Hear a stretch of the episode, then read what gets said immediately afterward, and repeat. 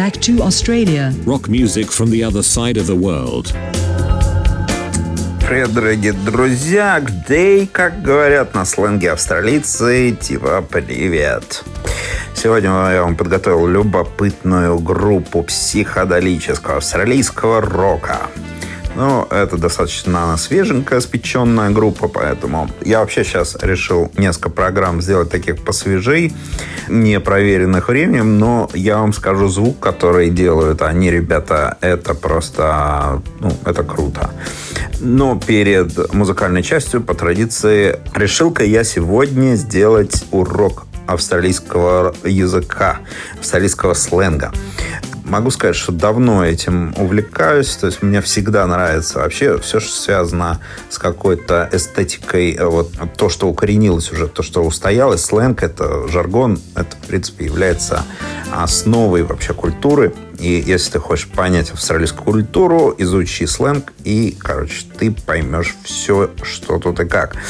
Действительно, я не часто, употребляю. Очень часто с австралийцами, спрашиваю их мнение, и что меня поражает, что от мала до велика австралийцы все врубаются, все знают этот сленг. То есть, например, взрослое население, а, например, России, я вот не уверен, что они врубаются в сленг, например, молодежи, и наоборот. А здесь же наоборот. Здесь а, все и взрослое население, и молодежь, они доходят до того, что молодежь разговаривает на сленге своих дедов. То есть а, вот тоже мне рассказывают, это очень забавно.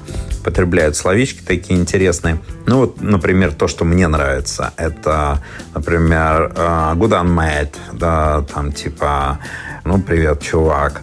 Или там кроки, типа, да не может быть. Там, типа, сегодня передача Антона Тульского «Назад в Австралию». У, кроки! Это просто невероятно. Также там айс, там типа это типа кайф. Например, есть такие просто обрывчатые выражения, типа хуру, типа пока, типа а вот там, типа afternoon. Там, например, ру, у них э, кенгуру. Ну, ру, в принципе, тоже прикольно, да. То есть, э, опять же, еще раз э, напоминаю, что если кому интересно, вот, заходите в App Store, найдете там замечательную программу Ozzy Slang и насладитесь э, этими разными смыслами. Тут есть даже и неприличные какие-то сленговые выражения, но я не буду их уже э, употреблять. Потом подучу и как-нибудь обязательно употреблю в передачке. Итак, у нас сегодня замечательный коллектив. А, просто блестящий а, под названием Темп Пала. В переводе называется «Прирученная импала». Вот. Импала, если мало ли кто не в курсе, это такое парнокопытное африканское животное, стройное и быстрое. Вот, давайте-ка послушаем их произведение, насладимся этими замечательными звуками. Ну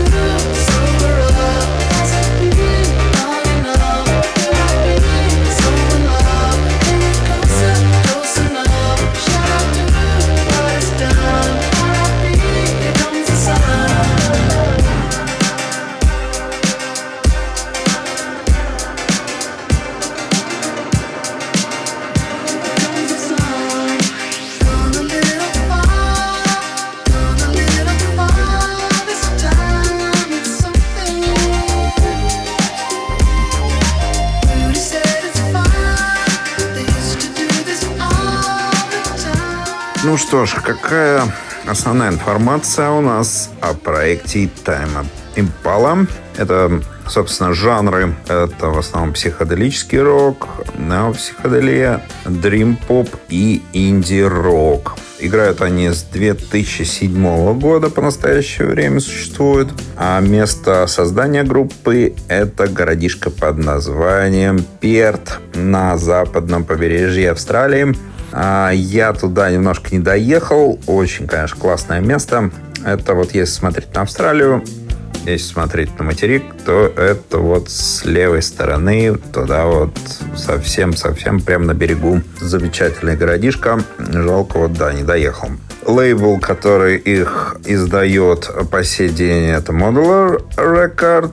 И состав. Это Кевин Паркер, Доминик Симпер, Джей Уитсон, Кэм Авери и Джулиан Барбагалло.